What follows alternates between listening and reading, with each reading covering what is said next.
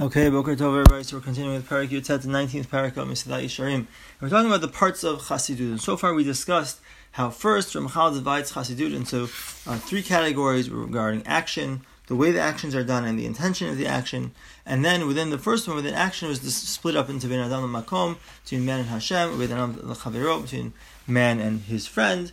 Uh, first one was man and Hashem, second one was between man and his friend, which was further broken down into three categories which we discussed. So now Ramchal says um, he wants to bring us some proofs. We mentioned this at the end of the last shiur. Ramchal is going to bring us some proofs, and he's going to quote a very interesting series of Gemarot where the students ask their rabbis, different rabbis, what do you do? What action did you do that allowed you to merit to have a long life? So, and the, each rabbi answers things that, for the most part, are things that were not absolutely required of him, but where he went chasidut, he went above and beyond that which was required to do something extra.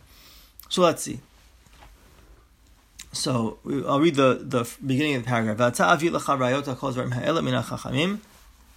I'll bring you proofs for all these things from the words of the Chachamim, Zechronam Levarcha, blessed memory. Even though these things are obvious, they don't need any proof. So Ramchal says, the perek Bnei Ha'ir, the perek called Bnei Ha'ir, Amru, they said, Shalu Talmidav et Rabbi Zakai. Rabbi Zakai's students asked him, How did you merit to have such a long life? Amar Lahem, he said to them, Miyamai lo hishtanti betoch arba amot shel tefillah. He said, I never relieved myself in a place that at some point had ever I had ever prayed in that place. Even though technically the rule is one can only not use go to the bathroom in an area that is fixed for Torah study. This is an outdoor area that's fixed for Torah study, for, I'm sorry, for prayer. So a person is not allowed to use the bathroom there. But even if there was a place that at one point had been used for tefillah, he would not use it uh, to uh, use it as a bathroom. V'lo kiniti shem lachaveri, and I never um, uh, call my friend by a nickname. V'lo kiddush hayom, and I never ever canceled out. I never ever skipped making kiddush, the kiddush of Shabbat, specifically a Friday night. And he tells a story. I had an older mother. My mother knew how important it was for me to make kiddush on Friday nights, but I didn't have enough money to buy wine, so she sold her hat.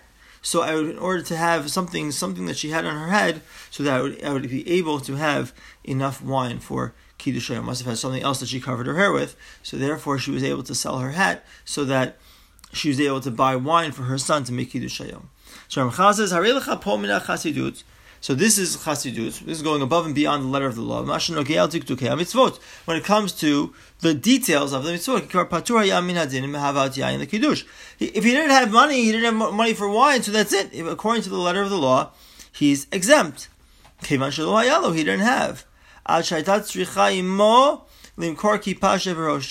But he was so dedicated to the mitzvah, going above and beyond that which was required, that his mother chose to sell her her head covering, her hat, so that her son could say kiddush.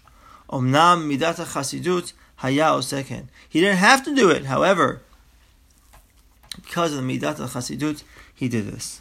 When it comes to ben adam lechavero, interpersonal relationships, And when it says that he didn't call his friend by a nickname, it was even a nickname that was not offensive, that was not disrespectful. A disrespectful nickname, for sure, you're not allowed to call your friends. But even a nickname that's not disrespectful, that's midat chasidut, it's going above and beyond the letter of the law, and therefore he did not call his friend even by a respectful nickname, which perhaps were uh, would be used in other circumstances. Okay. Rav Huna Gamkein Kashar Gemi is giving another example of somebody who went beyond the letter of the law. Rav Huna Kashar Gemi al Levusho. He took some sort of like elastic type branch and he um, wrapped it around as a belt. Similarly, he also he sold his belt so that he could fulfill the mitzvah of kiddush hayom. Therefore, Rav Huna he would use something else to tie around himself. Ocham, furthermore, another story. Shalu Talmidavet Rabbi Elazar ben Shamua. The students asked Rabbi Elazar ben Shamua, how did you merit to have such a long life? Amar Lahem, he said to them, Miyamai lo asiti kampandarya lebeit knesset. I never used the Beit HaKnesset, the shul, as a shortcut. He had so much kavod for the Beit HaKnesset that even if he had to go to something on the other side of the Beit Knesset, instead of walking through from one end to the other just to get to the other side, he would go around, or perhaps he would make a point to study something in the Beit Knesset when he passed through. Velo pasati al Kodesh. That when the people were sitting on the floor, so when you walk among people who are sitting on the floor, it's a little bit disrespectful because it seems almost like you're stepping on them, or literally it sounds like they're stepping on their heads. So, in order to demonstrate kavod for the people who were studying the Beit Midrash, he wouldn't walk among them. He would make sure make a circuitous path to walk around them. HaKnesset. So here, when it comes to honoring the Beit Knesset, Uvinyan Kevod Habriot, and honoring the man's creations, Hashem's creations, sorry, Hashem's creations, Shalol Misibatan, not to, to walk around where they are sitting, Shalol Leraot Kimvazeotan.